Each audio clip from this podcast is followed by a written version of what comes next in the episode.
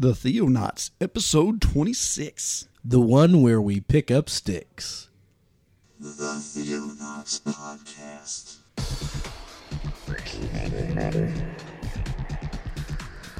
Christian news from around the globe. In the beginning, God created the heaven and the earth. It is the glory of God to conceal a thing, but the honor of kings is to search out a matter. Explore the vast reaches of God's Word. Hello, all you Theolites. Hey, Theolites, how you doing out there?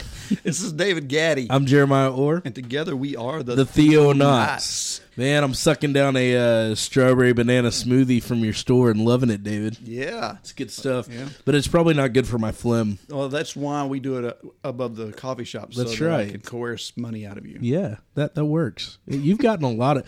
I should have an open tab here and just pay it off at the end of the month. But So, uh, how you feeling?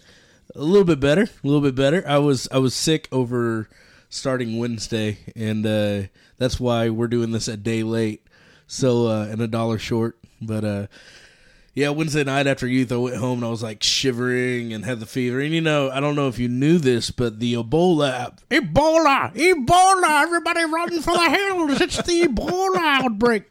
Yeah, the Ebola outbreak is close to home in Dallas, so. uh so I'm like, So, oh. guys in hazmat suits Yeah. just converged on your house. That's right. They're on like- the youth room. sir, you're gonna have to strip. give us your clothes. We're gonna give you a chemical bath. That's what they said. Like, no. And you're like, E E.T. yeah, exactly. that's, that's great. Ouch.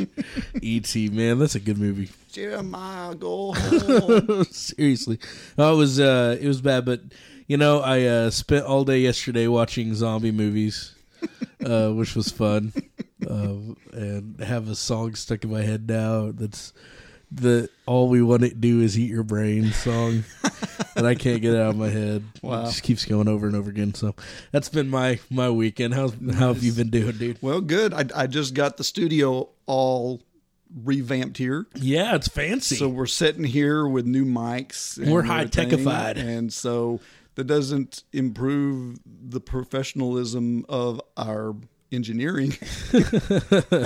but hey, we've got fancy new equipment to That's work right. with. It makes us feel like we're more important, and that's all that matters, right? Yes. so great. yeah, that's all cool, and uh, we're going to be. I've also got a little webcam up in here. Yeah, I can see myself. Yeah. So uh, I need to lose some weight again. Yeah, right now we're not streaming, but I need to get that uh, get that going so that we can. We're not streaming, not well, not on the. so I flex my muscles for nothing. no, no one can see you but you, Bummer. and you see the back of my head. Yeah, So You- I- I'm setting in profile. Can you see the back of my head? I can, and your like- beautiful beard, yeah, which is getting bigger and bigger, by the way. Mm-hmm. All smart men must have Oh, beards. oh, so you know what? One thing we didn't talk about last week. What? that I wanted to to talk about. You and I went to a concert, we did go to a concert. I forgot all about that, and and I was gonna get your your feedback dude. on on the concert. Okay, so these this is my this is my entire thought process as we walked in. It started out at the beginning of the night. Oh, this is cool. This is cool. Now we went to it was a for today concert mm-hmm. with a bunch of different bands. Gideon was there and and a ton of other bands I'd never heard of. Being as an ocean, yesterday is today. Yeah, the and they're all uh, I guess you'd call them screamo Metalcore. metalcore. Okay, that's the technical term, metalcore. They do scream though. Yeah. So I'm used to non non metalcore, non screamo kind of music. Uh, you know, I Praise and worship. praise and word. I, I John Denver it from time to time. You know, Well, rock the- on. And well, these are primarily they were all Christian bands. Right. They're pretty much they're all well, Christian bands. Like we, as, as far as that goes. Yeah. like we talked about, can a band really be Christian? Exactly. They have a Christian message. Exactly, and I mean it's a it's a you, there's no way around it. Christian message. Most of these bands, Yeah. And so that was really awesome. It's a So we- hardcore Christian message. yeah. So we pull up to the Satan, you're going down. exactly. We pull up to the place, and uh, there's a line outside the door, and I'm looking at the place. I'm going, all right, this is interesting. I get inside, and there's a bar, and uh, people are ordering drinks on this side while people are listening to songs about Jesus on the other side. I'm going, wow, this is amazing. This is what I thought at the beginning of the night. I'm like, this is so awesome because these bands are actually going out into into the world to preach the message of Jesus Right. and they're not ashamed of it or afraid of it. And at at one part in the night, I had Dylan take my picture, right? Mm-hmm. But he took my picture, and behind me was a neon flashing beer light, right? Right. and at first, I'm like, What? "Put What's- that up on Facebook," and then I thought. Hmm, don't put that up on Facebook because uh, I don't want some old lady at my church to go, I saw your picture at that bar. You've been out drinking. And next thing you know, I'll have to move in with there. David. Yeah. So, uh, Jeremiah's taking all those youth people to the bar. That's right. Yeah. So it's a it was a really awesome experience for me. The music itself was pretty cool. Um, I I don't know if I can really get into it as much as some people, but uh, I I definitely think it was pretty awesome. So. Yeah. The the thing that I like about it is just the power in the in the the lyrics and how strongly they're delivered and Oh, yeah. and the whole thing with with it being a light in the dark place. Mm-hmm. So like there's lots of people that were there that are not Christian, Right. right? I mean, Oh, it, yeah. these are b- bands that when you sing that type of music or you know perform that type of music, you draw a a group in regardless of the lyrics that you're Right. singing. So so they have like a lot of people that are coming in there that just aren't they don't they don't they're not church goers. Right. And so but the message is so right there in your face. Oh yeah, I mean they're they're saying I don't know where you're at tonight. I don't know if you know you're cutting. I don't know if you know you're you're addicted to alcohol or drugs or struggling in you know a relationship or whatever. But Jesus is the answer. He is the way. He's the only way. And I mean they repeated that over and over and over again. And for today, their music is so powerful as far as just becoming the army of Christ, storming the gates of hell. We are not afraid uh, to fight, and Right. and that is uh, it's just a beautiful thing. So Well, and they preach as almost as much as they sing, you know. And Right. and I loved his message at the very very end after the encore. It's like, okay, you wanted me to hang around. I'm going to talk. Right. and he got up there and he had a message for the Christians in the crowd. Right. And I thought that was really needed because what he said was, it, this ain't about making Christians feel good. He was like, it's not like you come in here and you and you go away going, oh, that was a cool band, blah blah blah. He said, you have a mission. I'm charging you with a mission tonight. Right. We're only five guys on the stage. this is commissioning service. We yeah. can't change Right. Fort Worth, Texas. That's where you live. Yeah. This is your job. You leave here and you go tell everybody else. And I thought, wow, that that's that's, That's what good. Christian concerts should be doing. is driving people into the word. And That's and, right. and, and so I, I just thought that was really cool. Excuse me, I'm going to cough throughout this thing because I'm still getting over it. So hopefully David So- doesn't catch anything while we're sitting here. But hey, man, that's that's good. So, anyways, Well, we need to get Brendan's uh, Death Catcher. oh yeah, So definitely the death catcher, Brendan. so okay. Um, so do you have any news for us? I do. And now the news. Well, it uh, it's been week one for the Left Behind movie since the Left Behind movie has come out. Woohoo! That's right. so excited. I looked at the tomato meter. How do they do? Two percent. Oh, that may be the worst Rotten Tomato score I've ever heard. A two percent. You know, uh, and climbing. yeah. Well, guess how much they grossed at the box office this week? Mm, how much? Oh man, it's bad. They were just above. This is where I leave you. This is where I leave you was at four point one million. They were six point three million. That's how much they grossed at the box office Wow. worldwide. That's that's horrible. I, to give you a little example, Guardians of the Galaxy, which has been out since the beginning All of summer. August, right? right. uh, grossed three point one million this week. so it still gave it a run for its money. That's right. It took half of its money. And it's in dollar cinemas or whatever. now. it's in the, the, the discount even- cinema. Exactly. So, uh, ouch, ouch. Yeah. Sorry, Nicolas Cage left behind people, but and here's the the interesting thing. I I read a synopsis of the movie. Uh-huh. It actually doesn't go into anything about the Antichrist. It doesn't go anything into anything about um, basically the world powers and all that stuff from the first book. All it is is just the action packed, almost a prequel to Left Behind. All it is is the the rapture itself and Nicolas Cage landing the plane and figuring out how to survive Really? in the midst of the rapture. Wow. Yeah, it ends with So they didn't even get through the whole first book. no. They they did the first couple chapters in the book. Wow. It was just action packed. So maybe they had high hopes that oh, oh we're going to make a big series out of this. Yeah, well, it's going to be, and- and my thing was, I bet they're going. Eh, yeah, we're just going to make this all about an action, you know, mm-hmm. flick.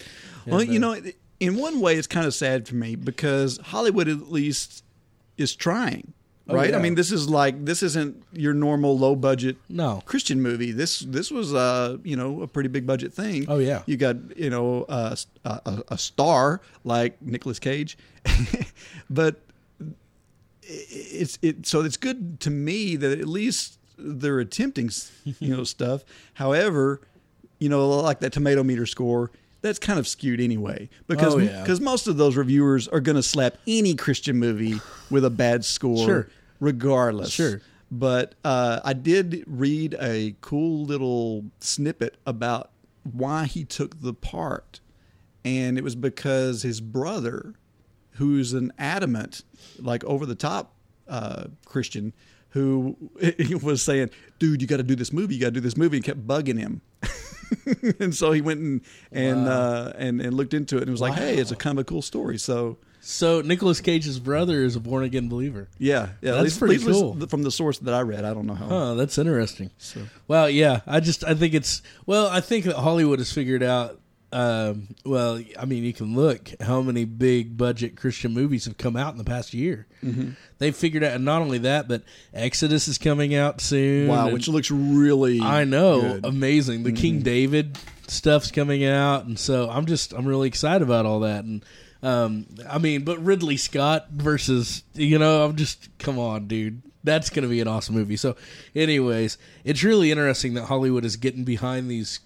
Finally, uh, I guess you could call them Christian films, films with a Christian method, method message. That's I think what we're going to stick to because it works. But um, I think it's interesting, but it's just it's kind of sad. I I laugh every time and cringe a little bit when I think that Nicolas Cage is in Left Behind, but whatever. Anyways, that's the world I live in. Um, here's an awesome thing about the world I live in. Today, you can now hold 1,000 different Bible translations in the palm of your hand.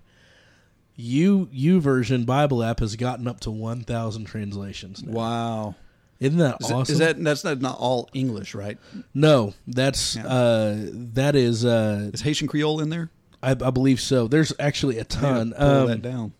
uh, seven out of ten of the world's inhabitants can now read the Bible in their own language thanks to YouVersion. That's cool. Seven out of ten, but that uh, it's also let's see, yeah, eighty percent of the world's languages are still missing. So Hmm. think about that. Seven out of ten can can read the Bible, But there's a bunch of languages but there's still a bunch of languages. only a few people speak. That's right. well, see, in Haitian Creole fits that. right. That's the only place it's spoken. There are Creole speaking countries and other places, But Haitian. but it's not the same Huh. dialect. And uh, from what I hear, India is cram packed full of dialects. wow. Yeah, and they said like um, um, mission work in India is really difficult because of that. Because you can learn one dialect in one area of India, you travel to another, and they really don't understand you much. Huh. So That's interesting. Yeah, and and so of course, you know, we're trying to do that, but I just think it's awesome and actually kind of scary to me because we're to I believe again, we're to be held to a higher accountability because of this. But I'll just read you the blurb from Christianity Today. It says the U version Bible app downloaded more than 150 million times, now offers 1,000 Bible translations, and Spanish is far from the second most used language after English. YouVersion broke the quadruple digit threshold after Wycliffe Bible translators provided access to its Bible translation for about 5,000 HDI speakers who predominantly reside in the mountains of Cameroon and in parts of neighboring Nigeria. Other rare languages reached through reached through YouVersion's app include um, uh, 2000 speaking Ch- uh, Chile, uh, Samoan, and Ama, 480 speakers in Papua New Guinea. Pa, pa, pa. it's uh it's unprecedented in history having so many bible versions in the palm of your hand something we never imagined was possible even a few years ago said YouVersion's bobby uh, in a statement the milestone wouldn't be possible if not for bible translations uh, translators and more than 150 publishers, Bible societies, and organizations have collaborated with YouVersion. So the the chief one in that being Wycliffe Bible Translators, which is amazing organization by the way. Go check them out on the website on their website. But basically, uh, I actually have a, a friend of mine who's going to. Um, Oklahoma Baptist University, and he's studying linguistics because he wants to become a missionary Bible translator uh, for Wycliffe. And- Really? yeah. Wow, that's cool. Wycliffe is an awesome organization that gets all these people, and their whole goal is to translate the Bible into every language on earth. And of course, they have a long ways to go yet, but it's really exciting to see that now we can have a thousand different. Trend. Can you imagine walking up to somebody, I, I don't know, in France? And g- going, I want to share with you the message of Jesus, right? And all you have to Le do, long du le grand. yeah, exactly. My Texas accent. That's really good, by the way. I'm pretty impressed by that. Hello, we. Oui, oui, senor. I, I, I don't We just can't get away from our silly voices, can we? No. so, uh, yeah, our nice. Um, but it'd be really cool to be able to, you know, click John three sixteen and hand it over to that guy, right, and have him read it right there. And that I just think that's amazing. So, awesome job, and that YouVersion. can really help uh, break the language barrier because you know one of the things that we that we were doing with some of the people in Haiti when we didn't know you know we couldn't speak with the people that didn't know English Right. we we would have the Bible and we could actually kind of figure out we could point at a word and say what is that you know exactly. so It's pretty neat. Um, and the last thing I have is kind of like a, re- a really sad thing, but kind of awesome at the same time. A pornographic uh, website has launched a national a- ad campaign. Pornhub has launched launched a national ad campaign. It's the first time in history that they've gotten so big that they put up a billboard in Times Square. wow Pornhub put up a billboard. well so it used to be the dirty little secret Right, and now it's it's widely accepted. They did they did this national ad cam- campaign. What they did was they asked um, subscribers of Pornhub to send in thoughts for ads that wouldn't be graphic in nature that they could send out to a wide based audience. And the one they put up in Times Square is disgusting when you think about it. But what it is is just a guy or uh, a pair of hands putting up a heart around the Pornhub website symbol, and it says, "All you need is hand." wow And it went up in Times Square in New York City not to millions of people to see. It's disgusting, but it it's got not overly surprising given it isn't. the state of things That's right. It's um, it's becoming more and more a trend, uh, a worldwide acceptance, um, especially our culture in America, an acceptance of pornography as a normal thing now that everybody's doing it. It's a normal way of life, and uh, what they're doing is they're basically lying. If anybody wants to hear our take on that, go back to I forget what episode it was. Yeah, we're really bad about keeping track of our we are. We need our to express that. discography. I don't know what you call it. go back in the archives. Yeah, go search our whole web page. there's one that talks about pornography, and we give you a pretty good take in it. But basically, it, it feeds a pandemic of sex slavery. Mm-hmm. And anyways, but the cool thing was there was so much opposition that it came down within a day. Ah, well, that's good. Yeah, the um the people who owned the building. Now the building is a different owner than the the uh, Right, of course. So it's like sign. What? That's right. So the sign people gave it's like- Pornhub the ability to go ahead and put up the sign, and the people who own the building, which happened to be DoubleTree Hotel, went to the sign people and said, "Listen, you take that down right now, or you're going to go to court. This is not going to be okay." And so they. The billboard people had to go to Pornhub, and Pornhub said in their public statement, "Well, they said it was all right; they got permission." And uh, DoubleTree wouldn't make a comment on it, but they were pretty ticked off. Uh, Talk to the wrong guy there. that's right. that it even went up. So uh, it did come back within a day, or come down within a day. But um, Well, there's, there's at least there's a little bit of faith in humanity left. right, So, but but the thing is, yeah, if we get if if guys will get behind this, you Christian guys, we're talking to you, will stop supporting this Right. stuff.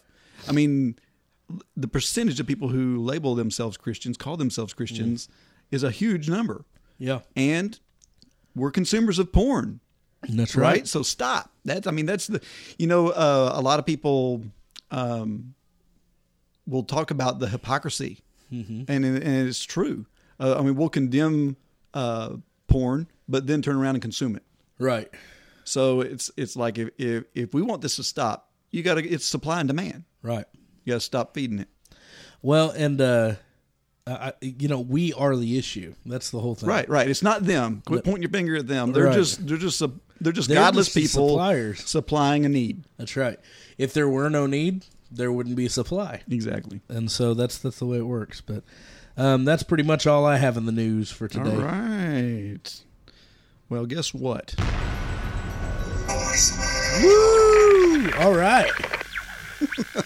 Well, in addition to voicemail, uh, I've also been in neglect in feedback. Oh no, In, in in sharing some feedback. So I'm going to go back a month.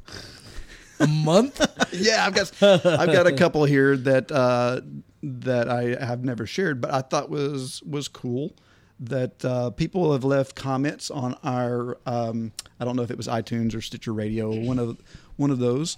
Okay. But uh, some friends of mine actually, uh, Seth and Lauren Pinson, Cool. who um, I officiated their wedding. Oh, It was- yeah, wow. it was, it was actually really cool. I, and guys, um, if you're listening, I'm sorry again. I got your last name wrong. it's, it's- in the wedding. yes, Oh, David.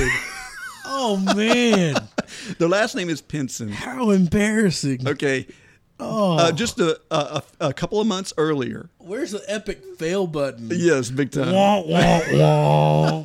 a couple of months earlier, I had officiated a, a wedding of mutual friends of them and and me, and their last name was Pennington.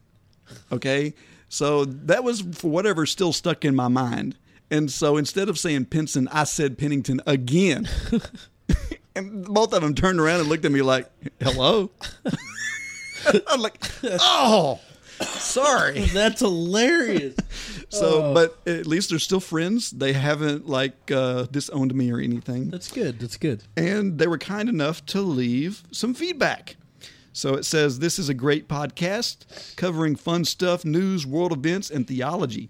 This is a podcast that I really needed. It's engaging and really reinforces our relationship with God and the world around us.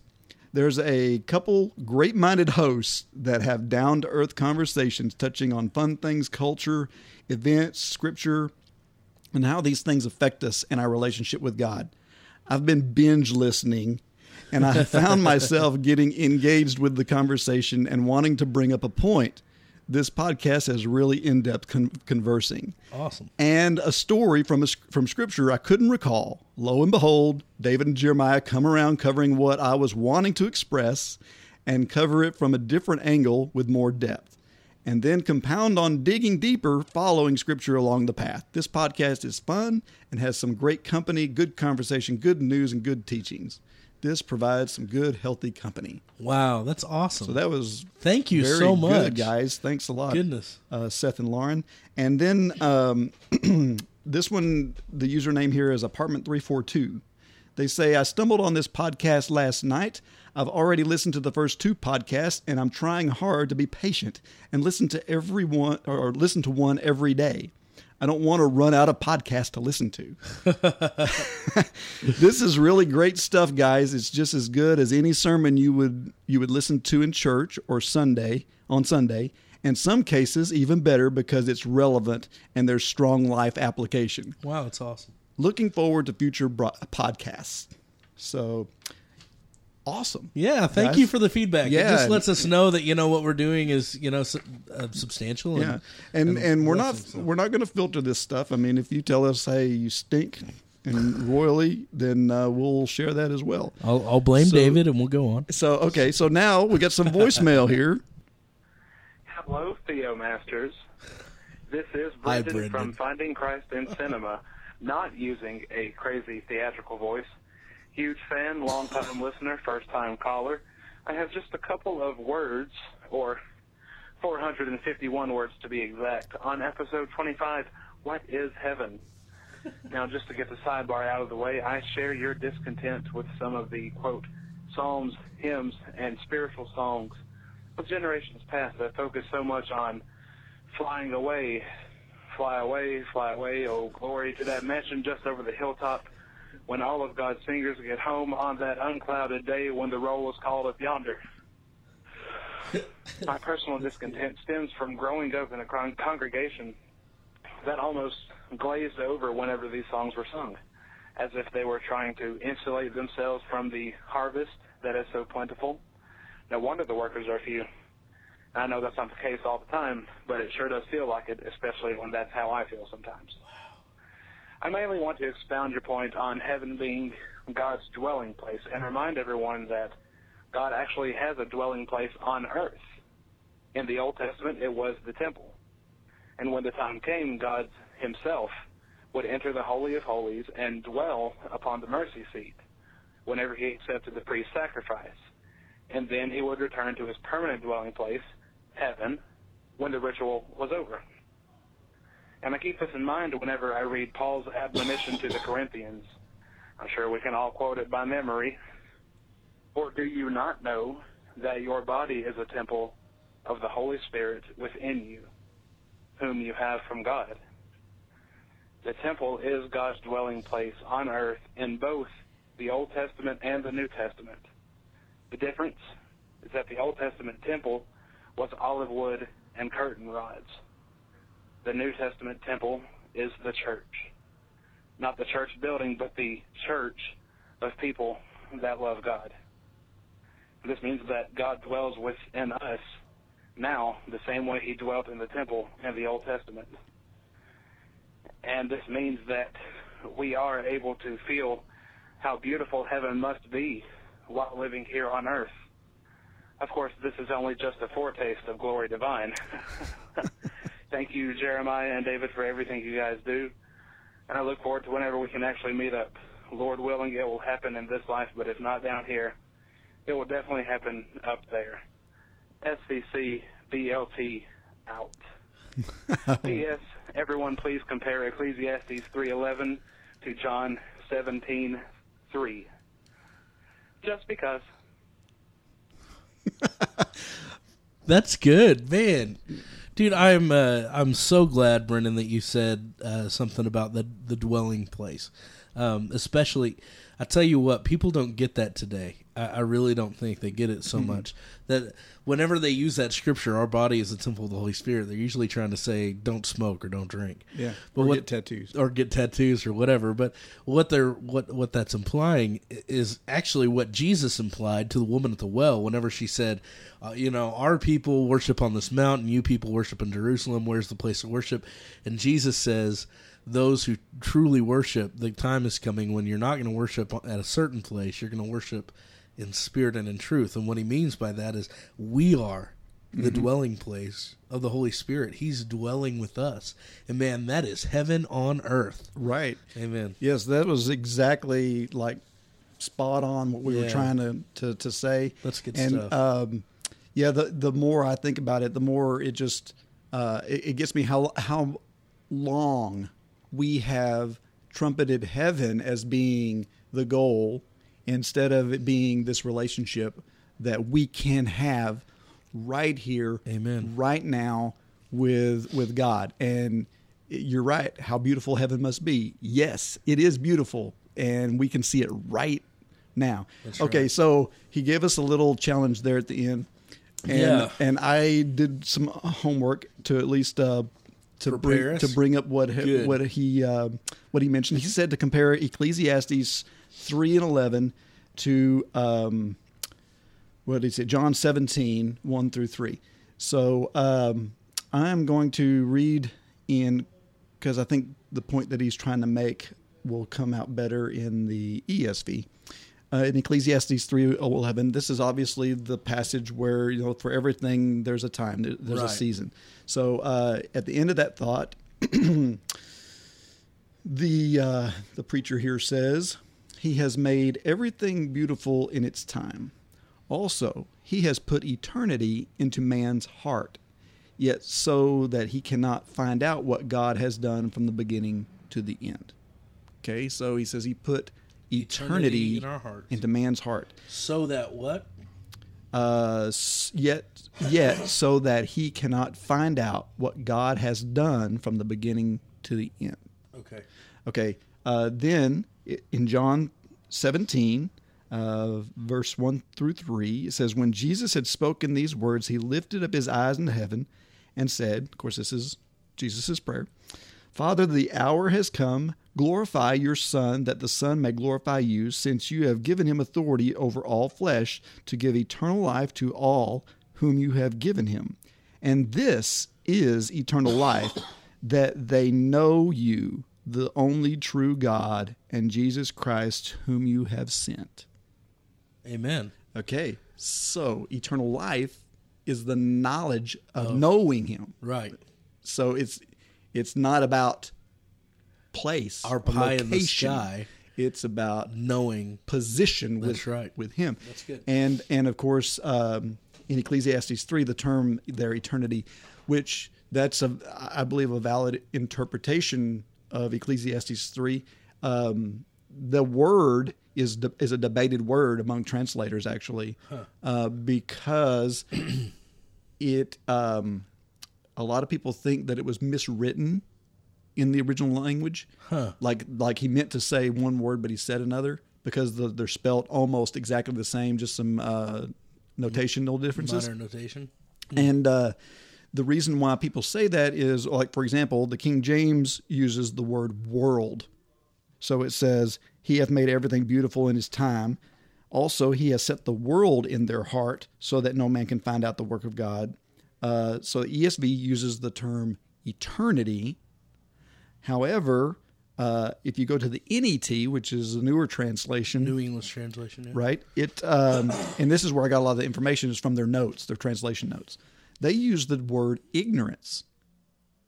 So this is a completely different spin on it. Whoa. Yeah. So they, they they say God has made everything fit beautifully in its appropriate time, but He has also placed ignorance in the human heart so that people cannot discover what God was has ordained from the beginning to the end of their See, and to me that fits more.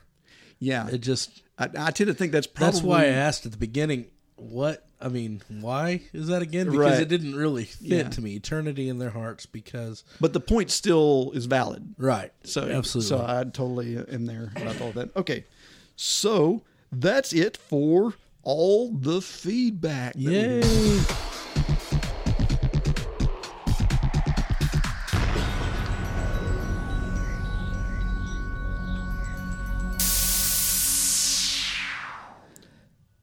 Christian history, part five. Why do we always go to Voices. voices? Uh, so crazy. Okay. Oh, okay. So, well, before we get started Yeah. here, I gotta give a, a shout out to Ron of the Red Oaks. Hey, Ron of the Red Oaks. how's it going there, brother? he uh, he doesn't like our voices. He can't stand them.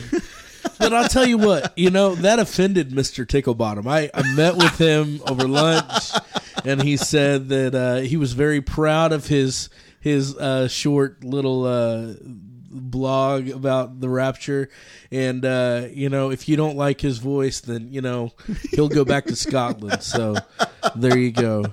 I totally get where where Ron's coming from there. We've actually got a bunch of mixed reviews. Well, I say bunch. We've got mm, Ron obviously didn't wasn't a fan, uh, but there's been some like crazy good feedback on it saying Yeah. this is amazing. I love these things, you know. so we'll let it simmer a little while, and we'll rely on you to continue to feed back to us and let us, Right. and let Absolutely. us and let us know. So back to our topic. Yes. on Christian history. Yeah. this, is- this should close us out. Where were we when we last left off? Well, we en- we did the whole fifteenth, no, sixteenth century. We ended. and that's where uh, we ended. past the Reformation, right? 16th century, so 1500 to 1599. That's correct. Okay. So we're going to be moving along this time. Uh, I I think we should. so be, we're gonna go from 1600 all the way up to 2014. yes. Oh my like goodness. four hundred years. All right, fast forward. So- hop in the DeLorean, kids. Let's take Which, a trip. which means we'll probably miss some stuff, but That's all right. If we miss anything, especially something that you thought you know you wanted to hear, then you need to feed back and let us know what we're missing. Yeah. So okay, well, um, we talked about translations that Yes. ties into this history thing. Right. So we're not going to belabor some of the points about translations that we covered last time. Although We'll mention them. something very important happens in 1611. 1611. That's, the first thing on my list.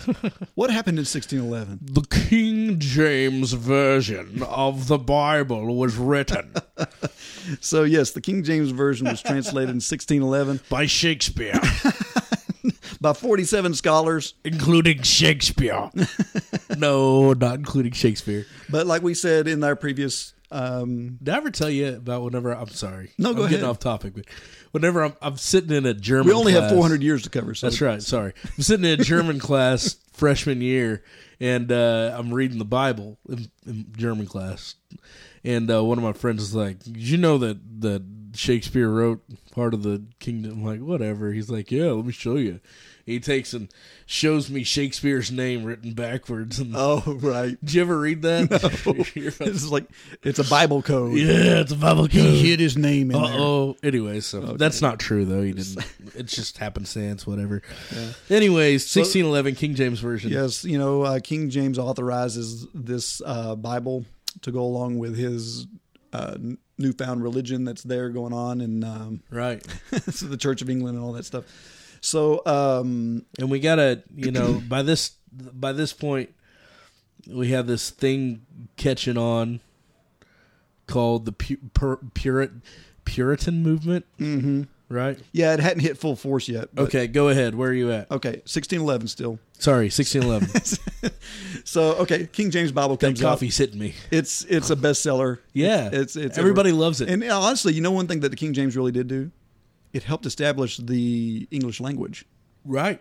like grammar and all People that used stuff. them Yes. for grammar books. Right. So it it uh, there were several revisions. A lot of people don't even really realize this, but there were a lot of revisions, like in 1612, 1613, 1614. But those revisions were all spelling and um, and, and that sort of thing. There's, it wasn't like uh, they Word changes. Right. They didn't really was change much of the text. Right. They all they did was standardize. Right. So like it was perfectly good back then for you to spell the word book with an e at the end, and then turn around on the next page and leave the e off. Ye old book. Yeah, didn't you could or spell it b o k e, and it was it was fine to be spelled that way. So they they started standardizing these words. The King's English. Yes. That's why it became known as the King's English because of the King. Okay, sixteen twelve, Yes. the very last heretic to be burned at the stake, Who was it? a guy by the name of Edward Wightman. Oh, that guy's a heretic. He's the last guy. They Why was he fired him up and said, "Okay, that's it. We're going to make this one big." No, I no. The um, this you start seeing this form of of of theocracy going away, Right. and and and so this was kind of the start of that.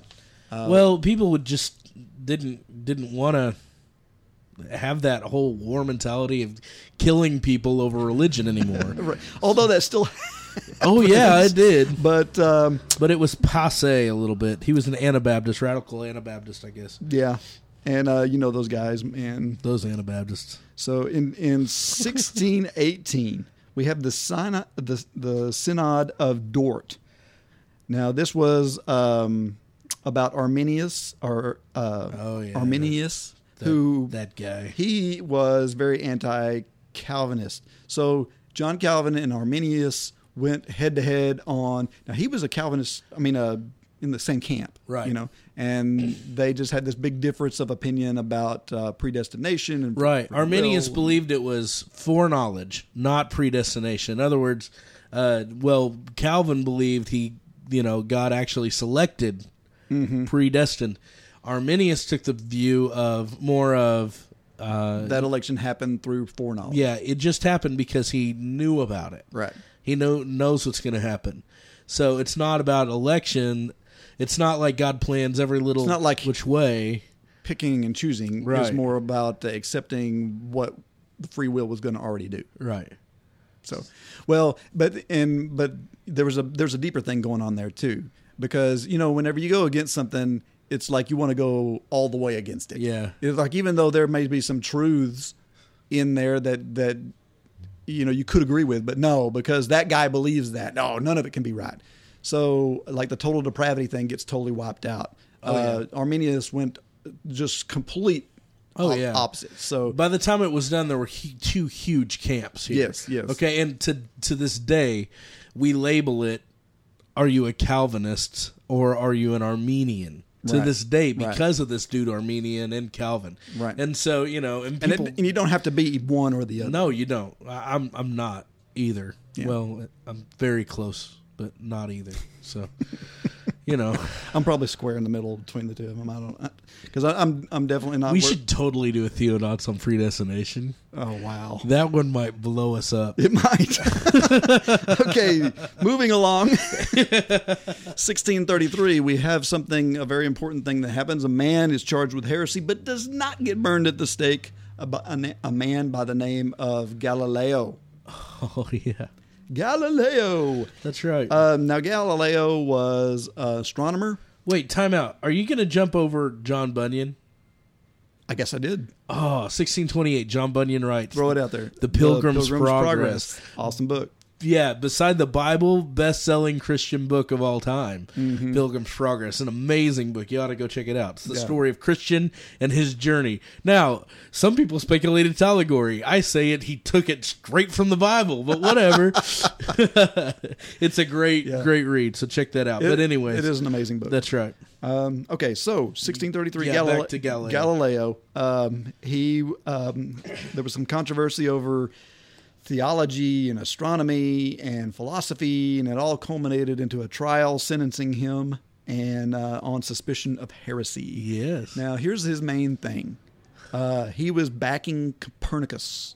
Right. Uh, the, Copernicus had made the statement that uh, that the the solar system was heliocentric, meaning the sun, Sun was at is the in center. middle middle of it, center of it, and uh, which we now know is Correct. actually right. Ding, Although ding, there ding, are some people, there are some weird people out there that are still Earth-centric. Are you serious? Yeah, it's really weird.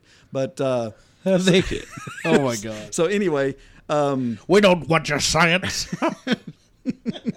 blinded me science. So uh, the thing is, uh, who knows why this was heresy? I mean, I, the Bible doesn't say the earth is the center of the universe. It doesn't say that.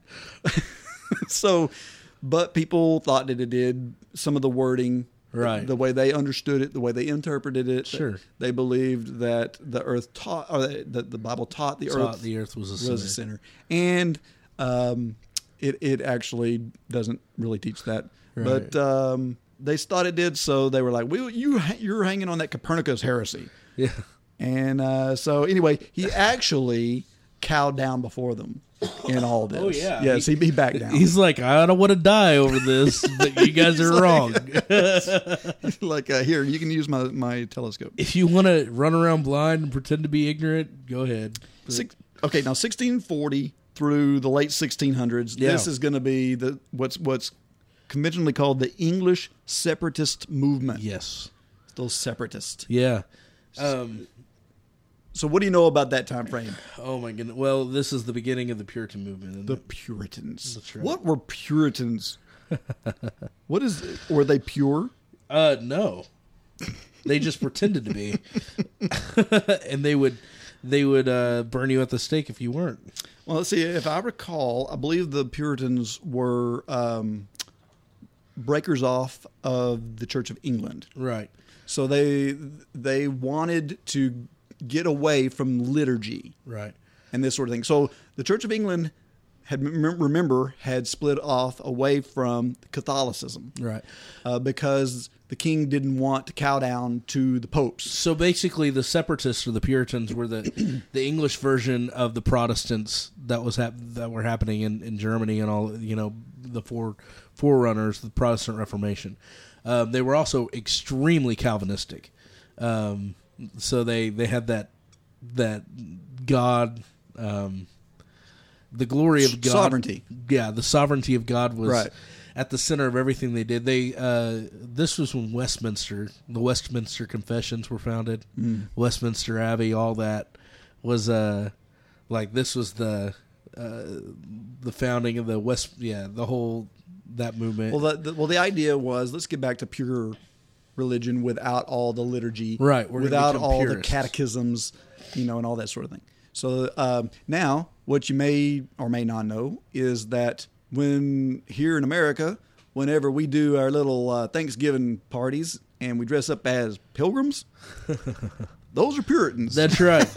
the Puritans did a pilgrimage from England to the Americas Why was that? And uh, to escape all this non-pure Well, they consider it religious persecution because Right. everybody else is Church of England, and here they are. we're the Puritans. So they saw the the New World, or you know, the United States. Eventually became the United so States. they so they did as freedom. they did the same thing a lot of Christians do escapism instead of trying to be a light That's in right. a dark place Instead of you know changing everything, they they escape. um, Presbys come out of come out of this movement, don't they? Uh, uh, well the presbys actually predate uh, Oh, oh, this right, because they can they, they they were already always all the way back into the 15s that's right. That's right. so uh but I always get these mixed up. Um, but from everything I've seen so far, it looks like all trails from the Baptist lead Oh, yeah. to this movement. yeah, John Smyth. Yeah. Um, and I looked. uh, I looked him up a little bit. Basically, the Baptist, uh, the, the Puritan movement, and it's really this almost the same decry of the Baptists today. Autonomy for every church is their their belief, and basically what it was was John Smyth. Uh, was an English Puritan or separatist, and he founded the Baptist movement, which was um, the only one thing that he was like very essential. Well, there were two things: full immersion baptism for adults, not children, Right. So kind of like the Anabaptists. Yeah. That was their big thing. Exactly, and then also salvation is by grace through uh, through faith. That was it. Right. Everything else they could be autonomous on. So how do you want to run your? They they also believed there were basically two holy um, uh, positions in the church. Uh, pastors and deacons, all Gotcha. that, um, but everything else uh, is it's you run it autonomously. That was their whole idea. So they didn't want, you know, they didn't have this high high church thing. No one church was bound No to another church. archbishops. There was no archbishops. There was no cardinals. None of that. And so, uh, you know, yeah. The so the John Smyth movement uh, came out of uh, the uh, um, the Puritan movement. Yeah, and I think the Presbyterians were also like modernized. I mean, this was like this is more of where modern Presbyterianism Right. uh, came from. Right. Well, a, a lot of the um, the pres presbys, I think Methodists kind of. No, they're later. Oh, are they? Yeah, Okay. So presbys uh, um, and Baptists, I guess, are kind of right there. Presbys are the ones originally. Presbys were the ones that really held on to the Calvinist bent. right, right, and still bapt- and baptized infants. That's right. Yeah. And then the Baptists were the ones that don't No! baptize infants. Yeah. And then we split off of that Calvinist movement later on. Uh, well, some of us did. Okay, So so uh, 1720 Yes, That's the Methodist revival. that's right. Okay, so you've got uh, a group of men, including John Wesley and his younger brother Charles. Um, they Wesley. they started a movement within the Church of England. Uh, these young guys founded a what they called the Holy Club while they were at Oxford. And uh, they were accustomed to receiving communion every week, fasting regularly, abstaining from most forms of amusement and When is luxury. this again, by the way? When? Yeah. 1720 ish. That's right. That's right. So this would have been whenever they were young in college. Um, they were like like getting rid of all their fun. I mean, like all the luxury. They they were stripping themselves down to bare necessities type of thing.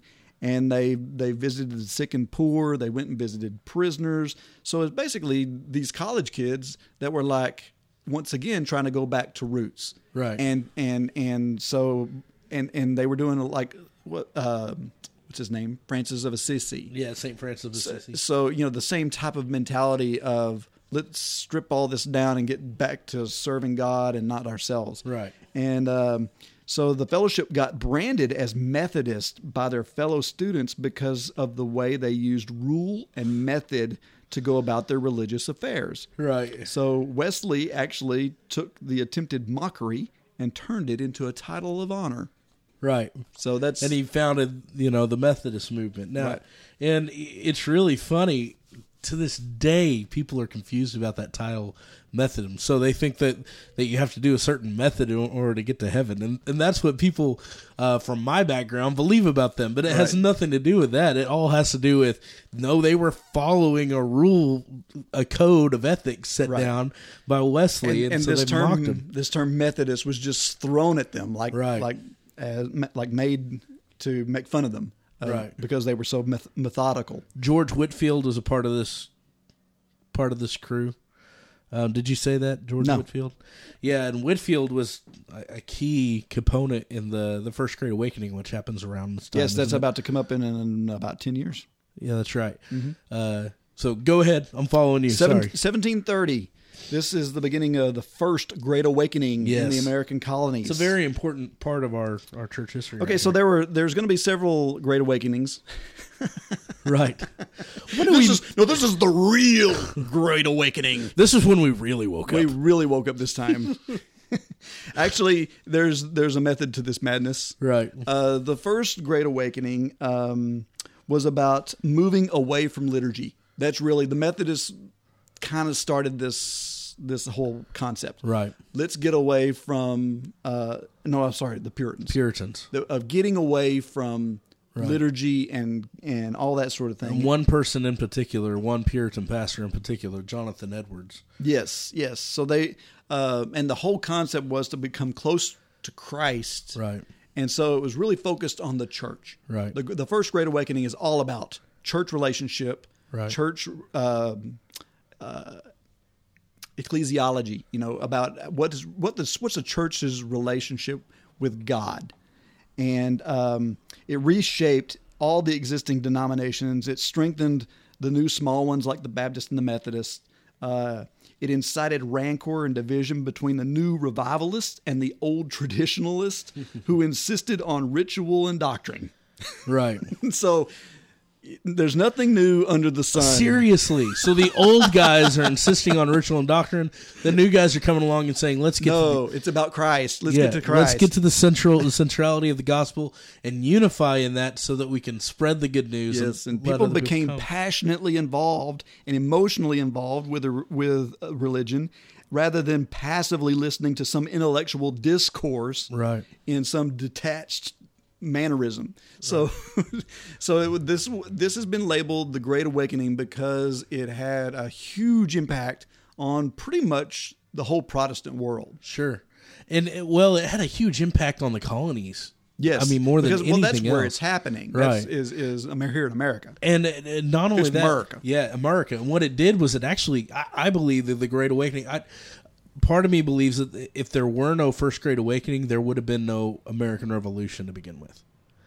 Um, because what what it did was it united the colonies really under this banner of Christ and separation. That makes a lot of sense. Right, and it made them say, "No, we are not about that old stuff anymore. We're not We- about rule and doctrine. we're not about rule and doctrine. We're not about you know King George and and all that, or King Charles and all that stuff. We're about you know what you know. Mm-hmm. Well, and think just think of some of the myriad of thought that a lot of the founding fathers had. Uh, Thomas Jefferson, Right. Jefferson was not a real active Christian. No. but you know his whole view of Christianity was that Christ is a good teacher. Christ, Christ is a model to follow. Uh, and so he, you know, he did the famous Jefferson Bible, Jefferson Bible. where he cut out every supernatural thing that was in the New Testament uh, to tell the story of Christ. And Yeah. to be fair, he didn't do that to, to make a statement because it was his personal. He just did it for himself. He wanted to be able to read Jesus' story without the miracles. Yeah. And but you know, but the idea is this is thinking outside the box. This is not what the Catholicism of the of years past Yeah. had been about.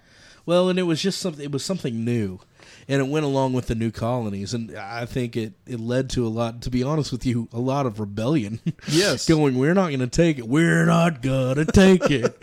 no. We're throwing tea in the harbor. That's right. We're- so the first great awakening happens now jonathan over something to be said about him um, probably you ought to go back and just read some of his sermons Mm-hmm. probably some of the greatest sermons of all time uh, riley one of my students here is just a jonathan edwards super fan that guy will spend all of his time reading now did edwards have everything correct no but i'll tell you um, some amazing things about Edwards. I, I love hearing stories about how people would walk into his study and they would see his prayer chair.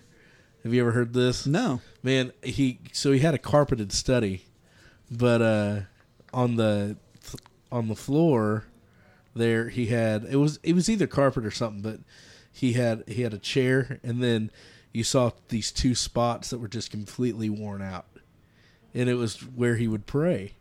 Like where his knees where his knees would rub Wow, out the that's cool. yeah, and just uh, the guy was just a, a super a super faithful follower of Christ, and I mean his sermons were so passionate that people Mm-hmm. would couldn't sit during them; they had to get up and move because they were so moved by the Holy Spirit, and Right. and so uh, I you know great guy to check out, Jonathan Edwards, Cause of the Great Awakening, Yeah, and then Whitefield they call one of the son uh, Gilbert Tennent, George Whitefield, or the Sons of Thunder, the new Sons of Thunder they called them. Those guys were awesome. James Davenport. So check out the Fathers of the Great Awakening because they are precursors to the founding fathers. But anyways. right. So, so you got all this going on for a while. I mean, from Right. the la- the most all of the 1700s. This is what's going on. This this revolutionary movement, this great awakening is happening. Yeah. Okay. In starting about the turn of the century in 1800, um, we have the second great awakening happening. Yes. Okay. Now the, the, this goes on for about So everybody fell back asleep. well, actually, no. It's a totally different focus. So you went from 1800 to about 1840 or 1850. You're dealing with this what has been labeled as the Second Great Awakening, and the reason why it's it's an, another awakening is because the first awakening was focused on our relationship, the Christian, the the church, the internal workings. Right. The Second Great Awakening was focused on the lost Yeah. it was focused on dude we're not doing enough there are people out there in sin there are people out there that don't have christ that need christ let's go out and let's do something about this Right. okay so all of a sudden yes there had been missionaries before all over the world uh, in fact even during this time uh, there are Jesuits and Catholics all in the in South America. I mean, there's all this stuff that's happening at this time, as far as reaching out to the lost. But here, it was more grassroots. What's my neighbor believe? Right. You know, and uh, does he understand that he needs Jesus?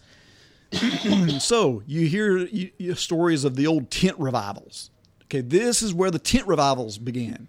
All of the you know of, of going out into a field, just putting a big old tent up. Well, And- let me uh, let me add a little bit of the precursor to the second Okay, Great Awakening. go ahead. Too. Uh, we've all heard of Harvard and Yale, Right. All these Ivy League colleges, Mm-hmm. and today they're, I mean, they're the Ivy League colleges. You go to Harvard, you know, you're you're something. You go to Yale.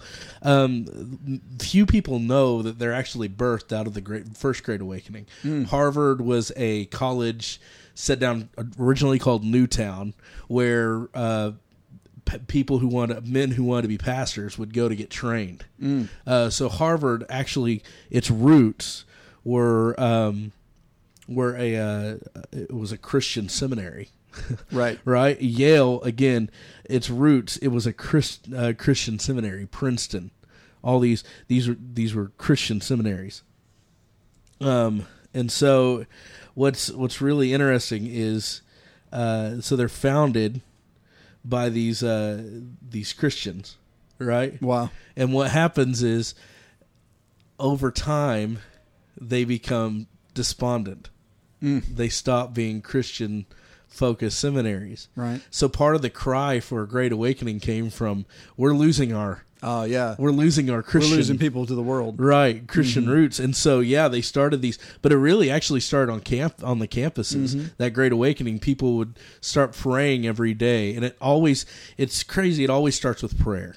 Yeah. Uh, if you ever you can read some of these Great Awakening books, um, and you can see that it always takes one guy or a couple guys starting a prayer group and saying something's wrong with our society. We've got to pray. And so they start to pray and more and more people come and pray and pray. And on these campuses what's cool is by the end of it you have uh, just all these people converging to come to come and meet and pray and then you have the tent revivals and all these people come and you have uh so go ahead i'm sorry No, i just you could, but uh, yeah, there's uh, there's there's this. It's just a new thought of hey, let's go to the lost. There is a uh, there is another movement that comes out of the Second Great Awakening in 1825, and it's what is commonly referred to as the Restoration Movement. Right. now, the Restoration Movement is where we get uh, the modern day churches of Christ. This is this is pretty much where their roots in how they operate today got their start. Right. Uh, so now in the the Restoration movement, it was a movement to restore the church um, through unification of all Christians into a single body patterned after the Church of the New Testament. So there's really uh, two things, two goals of the, of this restoration movement, and that was restore the church to first century practices, and the second was to unify. There's too many denominations. What are we doing with all these denominations? Let's stop being denominated.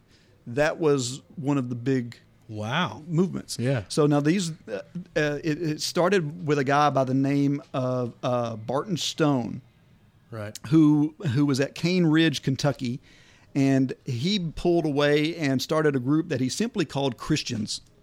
He was like, "We don't need we don't need men's names tied to the church building. We're, just Christians." we're Christians." And so he started this movement, and then and then over in um, Pennsylvania and Virginia, uh, which is later became West Virginia.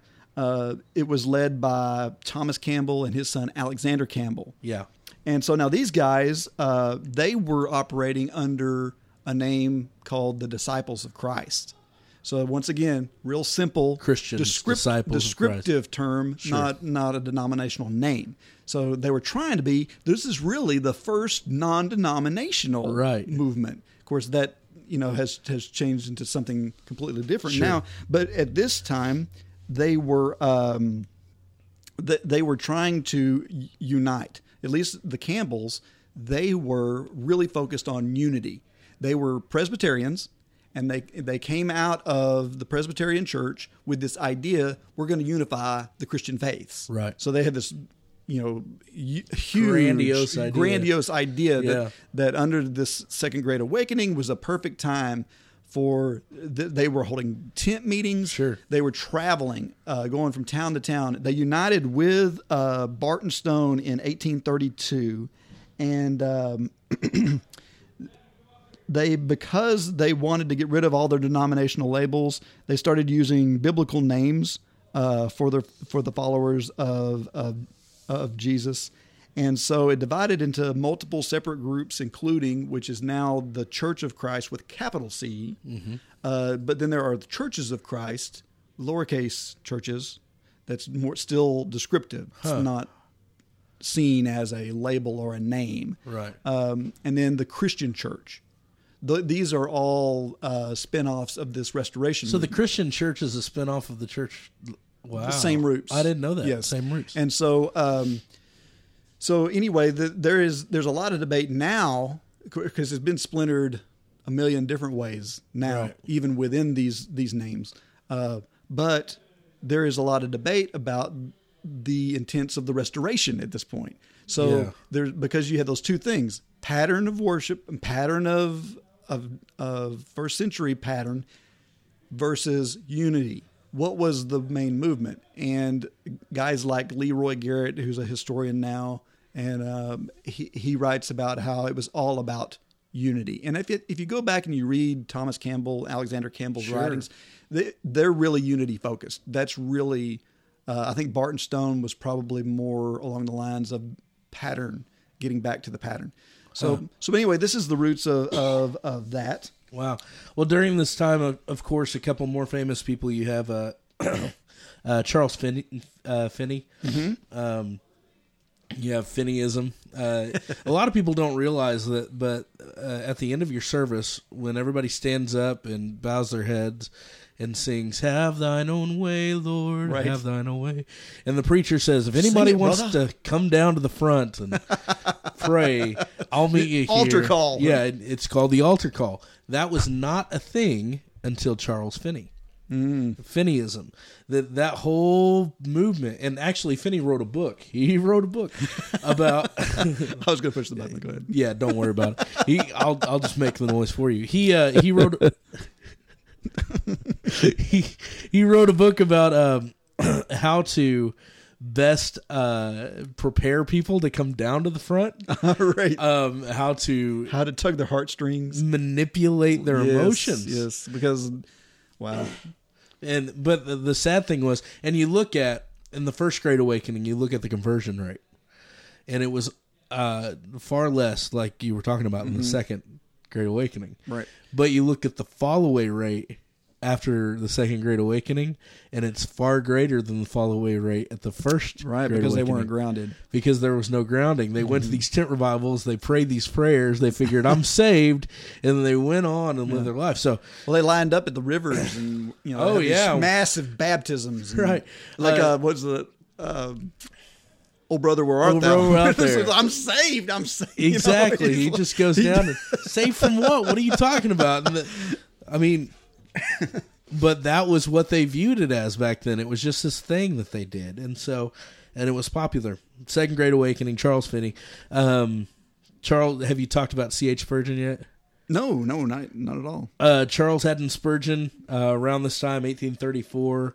Uh, Spurgeon is one of he, he's called the Prince of Preachers. Yeah. he's over in England actually doing his uh doing his preaching. A famous guy, so check out his. Dispensationalism. yes, he's he's a dispensationalist. During this time, dispensationalism was catching on, Right. um, and it came from uh, what what's his name? Ticklebottom told me, and I totally forgot. John John Darby. Darby. Darby. That's right. Uh, dispensationalism caught on. It became the the number one movement. We had um, our first uh, study Bible came out during this time. Really, uh, Mm-hmm. the first actual study Bible, which was the uh, you had the Darby, but you also had the uh, Spurgeon. Spurgeon and the Scofield. Oh, right, right. Yeah, the Scofield Bible came out.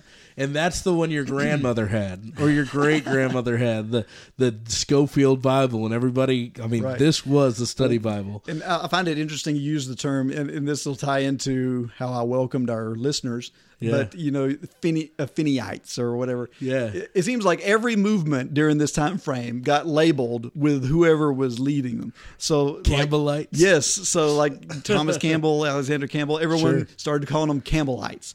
Um, you've got this guy here in 18, 1833, uh, William Miller. Yeah, William Miller is the founder of Adventism, uh, and and he uh, his followers were called Millerites. so, they so really liked Miller beer. they they focused on apocalyptic teachings. Right. Uh, they really were focused on the end of the world, and they didn't look at unity of Christendom. Uh, they weren't like all into that at all. They busied themselves with preparation for Right. second return, and so um, they they hold a lot in common with other fundamentalists, uh, but their theology differs.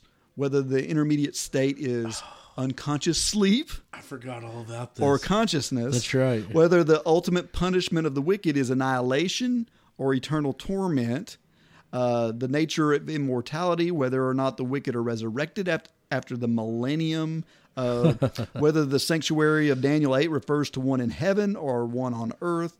Uh, so, anyway, this is where a lot of this dispensationalist tied Right. into as well because this is end times prophecy. Everyone's focused on advent of the advent of the second coming, and um, Was so this the? I'm I'm I'm searching this now just because I Okay. got to figure it out. well, this is the roots of Seventh Day Adventists. yes, that's what I was going to ask. and it's you. also the root of the Advent Christian Church. right. Um, so it, these guys are st- are around, and this is this is where they kind of got their start. Uh, those Millerites. Crazy Millerites. Okay, so in 1836, we had another movement. So there's all these movements happening in the Second Great Awakening. The Holiness Movement. Yes. The Holiness Movement uh, was founded by two Methodist women. Okay, Sarah Worrall Lankford and Phoebe Palmer. They started uh, the Tuesday meeting for the promotion of holiness in New York City, and a year later, Methodist minister Timothy Merritt founded a journal called The Guide to Christian Perfection to pro- Wow. to promote the Wesleyan message of Christian holiness. so these are Methodists who took it a step further. Right. And, and here's what's interesting. In 1837, Palmer experienced what she called entire sanctification. Complete sanctification. Yes. Wouldn't that be glorification? Yes, that was what I would call it. so she began to lead Tuesday meetings. It's, this is a movement of women. It's really unique in that this whole movement was primarily women. Right. The whole movement was. Later on, they they picked up some guys. Well, it, it gave it's it some speed, I don't but- think it's so shocking because during this time the temperance movement was going on. Right. Yeah. and like the women's right to vote, Mm. all that stuff was going on, and so these women were like, "I am woman, hear me roar!" At the 1800s. Yeah, but that gets me. What what kind of of of hubris does that take to say I'm entirely sanctified? it takes a woman. Wow, I mean, that that, That was a joke. Don't kill me. I, didn't- love you, That was Christina. Sorry. Jeremiah Orr. I don't know. Um, so that it kind of reminds me of L. Ron Hubbard Oh, and yeah. his whole crazy Scientology thing, which I'm Sure. not even going to talk about in here. Sure. Okay, so eh, speaking of crazy, Did you get? uh Okay, where are you? at? Go ahead. Eight, 1850. Uh, who, who Am I getting ahead of about? you? I don't know. 1850, the Latter Day Saints. Yes, that's what I was going to bring up. What about the Russellites? Not, I must have missed those ites. no, I, uh, yeah. Go ahead. Latter Day Saints. Latter Day Saints. I'm not going to talk a lot about those guys because um, it's debatable as to how Christian that movement really was. Uh, so you got Joseph, uh, what's his name, Smith, Joseph Smith.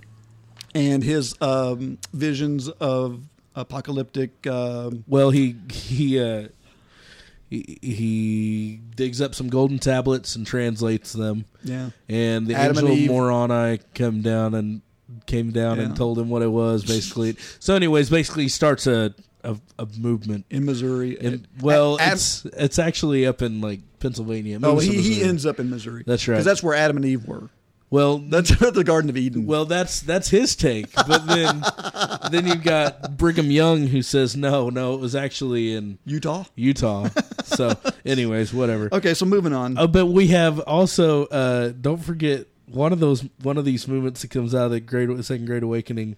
Uh, Russell, uh, Charles Russell, who founds this uh, awesome publishing company called the Zion Publishing Magazine, Zion Watchtower Ministries. oh, the JWs. the Jehovah's Witnesses. Yes. That's right. Gotcha. So man, they're right there with those Latter Day Saints. All this stuff moving around right here. Well, it makes sense because once they're kind of like Adventism, That's they're right. focused on um, apocalyptic on Advent. literature and right. Okay, so in uh, 1860, we touched on this last time in our um, in our translation Yeah. discussion. In 1860, the Codex Sinaiticus, Sinaiticus. was discovered at St. Catherine's Monastery by Tischendorf and changed the way translations were done forever. Uh, to the good or to the bad, however you see it. And, okay, and, and in 1860 also was the beginning of the Third Great Awakening. Yes. Now, the Third Great Awakening was neither focused here or there. No, it So- was just a small little blip. it wasn't really focused on workings of the church. It really wasn't focused on uh, evangelism. It was focused on socialism. Right. So it, it is uh, social activism was a huge thing. Uh, some significant names that come out of this. Uh, this actually ran for about a hundred years, really. Yeah. Uh, because from the 1850s to all the way, well, I guess 50 years into the 20th century, 1900s. Um, so significant names that came out of this movement: D.L. Moody, Yep. uh, Ira Sankey, and William Booth, Catherine Booth. Those were the founders of the Salvation Army. Right. Um, uh, oh, Charles Spurgeon kind of fits into this. The YMCA played a huge role in this. Yes, Mary Baker Eddy, who did the Christian Science Right. that stuff. So uh, you've got okay. And Is then, this Jeremiah, the third great awakening? Was this Jeremiah Lanphier? Uh, Pray, come and pray. okay? So the Catholics are getting jealous because all these great awakenings are happening. We want our own. So they're just like, okay, enough, stop it. We were, we were the first. So that's what they do. They in 1854 they have Vatican, the first Vatican Council, Vatican One. Now, now I the, love Now the Catholics get together and they they form this council. Wait, is what? What? What's the state again? 1854. 1854. Okay. Yes. So uh, the Third Great Awakening. This is too much. Yeah. Okay, you're just gone too far. You Yeah. Protestants. So um, this is the doctrine of the Immaculate Conception of Mary comes out during this. Yes. This is one of the things Yes. they believe. Yeah. That's one of the the Immaculate Conception became. Uh, this is the whole thing. There was a big movement in the in uh, the Catholic uh, Church. You guys can have Jesus. We got Mary. Marianism. I just love throwing ism on the end of everything. Mary was before you Jesus. Marianites, Marialites. Oh, so, uh, but here's the main uh, topics that they included was the dogma of papal inf- infallibility. Infallibility. So the Pope cannot make a mistake. Um, oops. I guess we were wrong. okay. Uh, the dogma of papal supremacy. yes. So that no matter what you understand from the Bible, no matter what you think you understand from the Bible, Pope's got the last word. That's right. Okay, and Immaculate Conception of Mary. Yes. And uh, so, one of the other things that came out of this was the declaration that Catholicism is the true church. so, all you people over there in America, You're, you don't got it. you don't got it. You don't know what you're doing. Okay, so we're coming in, into the 1900s now. Yeah. So, we're getting close. Man, we're moving. We are moving along. That's great. And uh, we're just a little bit late. Okay, so in 1902, uh, the Pentecostal movement. So this is this- Wait, what? the Pentecostal movement. All the way up in 1902? Wow. They And- caught on the train late, man. and I'm well. I'm assuming that almost all these groups think that they all had roots that existed Oh, yeah. going all the way back to Christ. Right. Um, People started speaking in tongues in 1902. Yeah. I'm not even gonna go there. Uh, okay, sorry. Come on. Come on. I could get people to yell at me. Yeah. Whatever. So, American ev- evangelist Reuben Archer Torrey, R.A. Torrey, R.A. Torrey. and Charles Alexander conducted meetings in Melbourne, Australia, resulting in more than 8,000 converts. Wow. And so that started this. People wanted to see the miracles. Sure. And those, it definitely had an effect. Um, ni- 1946. This was the Dead Sea Scrolls. We mentioned that Yes. in the podcast as well. Uh, so, uh, great thing that, that was that happened there that, that changed the view of the church. And the last thing that I've got on my list, unless you've got anything else that you want to I don't know. There's like there's, so much that I could cover. G.K. Chesterton in 30, 1936. Uh, Billy Graham.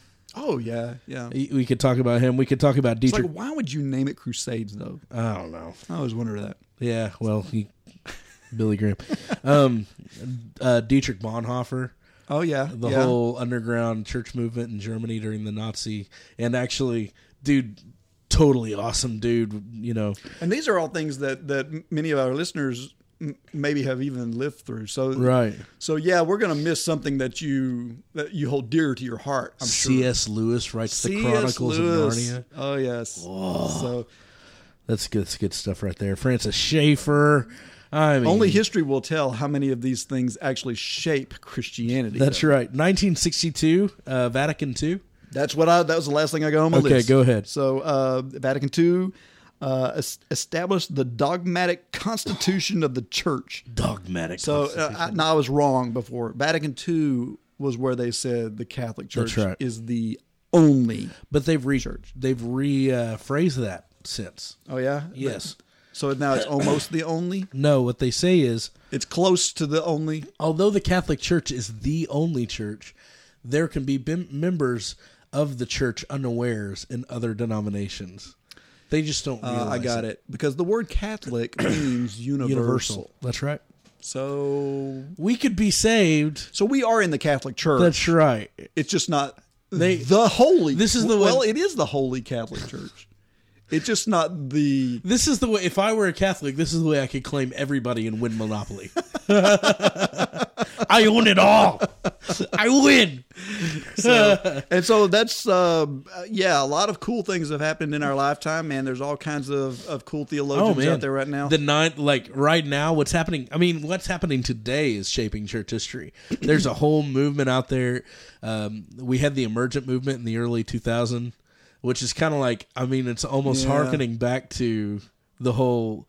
There's nothing new under the sun. There's really nothing new under the sun. yeah, they, they just keep rebooting these things. that's right. So and and and you well, you know, I mentioned before that uh, that one of the things that that Martin Luther said was that uh, grace, salvation through grace, is such a as a gift is is such an unnatural teaching Right. that we will always lose it as a people. Yeah. We will always gravitate back to law and, and back to works orientation. And so he says every generation will require someone to stand up and proclaim the gospel through uh, of grace Amen. because uh, we were flawed and we continue to go back. And so it doesn't. It's not surprising that there's nothing new under the sun. Right. We're still fighting the same battles right. that we've always fought. And every generation, there has been somebody that stands up and, for the truth and you know and sh- shifts it. So, you know, it's pretty neat to see where we come from, and it's it's important for us to look back and see that there's nothing new under the sun. So, not to be too critical of the new movements, Mm-hmm. but also to be informed and to understand, you know, where this is yeah, because I mean, there's lots of things out there. I mean, this whole sure. spoken word stuff that's Yeah. going on. You've you've got the um, oh, you've got the prosperity movement. I mean, there's just you know, i- i- if you go to the podcast, you know what the most searched for podcast in the Christian podcast is? Joel Osteen, Joel Osteen. 100. percent What? Yeah. Come on. Well, guys. that's- when you can listen to the Theonauts. I You don't a- listen to I had a uh, Joel Osteen preach. I had a friend of mine send me a message the other day that said, "I'm listening to Joel Osteen riding back from uh, riding back from Oklahoma." He he didn't he didn't know my, my take on Joel, but uh, he said, "I've I've been listening to Joel Osteen ride, but man, that guy smiles too much." And I said, "Yeah, the ignorant smile a lot." Sorry, So, I will take a stand we, on that. we are got yeah we got the opinions flying today. Yeah, it's all right. I, I tell you what, um, I I heard a wise pastor once say that the prosperity gospel is almost God's judgment On America- Christianity. on Christianity. if you want that, then I'll give that to you. Mm-hmm. You know, You are what you worship. exactly. And if you worship gold, if you worship, if you know, I'm satisfied with just a cottage below, Uh, a little silver and a little gold. But in that city where the ransom will shine, Hmm. I want a gold one that's silver like. I can't even sing that whenever someone needs it. It's so just the books. I mean, the, even the book. Every day a Friday, dude. Whatever. Every day's like a Monday, and it's horrible. But you know what? One day, But you can have, you know, the today is the new Sabbath, right? That's According right. to Hebrews, the fourth chapter, we have an opportunity to be with God every, Every day. Day, Amen. That's every good. day, we good. rest in Him. That's right. Every day. Yeah. And so maybe every day is a Friday. Yeah. It just annoys me. Sorry. or every day is Sunday. Saturday Whatever. or sat. wait, Saturday. the not the the Lord's day. Lord's Day. Okay, so I think we're, our wheels have come off at I'm this point. seriously, but it's so great. I love it. The Lord's Day. Okay, so uh, there are many ways you guys can talk to us. Yes. Um, what are they, David? Well, one of one of the ways that I mentioned last go around that I want to throw out there again is to go to gctnetwork.com slash newsletter. Oh, wait a minute. Or is it slash subscription? Michael's going to kill me. I can't remember. I didn't write it down. Wow. Go to You were supposed to make notes Go to gctnetwork.com and subscribe to the newsletter. That's right. you can find it from there. Okay, so go and subscribe to the newsletter. What that will do is that will let you know when we post new episodes. It'll also give you links to our show notes, which will have all kinds of data in there for you to peruse while you're listening or after you're listening. And what did they say? You know, go in there and see. so they call us out on that. How dare you say that about speaking in tongues? Yes, and, right. and do like uh, like Saruman and uh, Right. and tweet us and let us know. You know what you think. Yeah. Uh, the, you've also got other ways you can talk to us out there. Tweet us at, at Theonautical. Yes, I'm sorry. That's what I didn't That's mention. right. There's a tweet Or. Facebook, Facebook slash Theonauts. Yes. You can also call our phone line. 972-885-7270. That's 972-885-7270. That's right. Operators are standing by. Very good. like us, comment, whatever. Let us know you're listening. And uh, thanks for listening. Yes. Thanks for being here, Jeremiah. Thanks, David. God bless you. This has been the Theonauts Podcast. Call us with your questions or comments at 972-885-7270. That's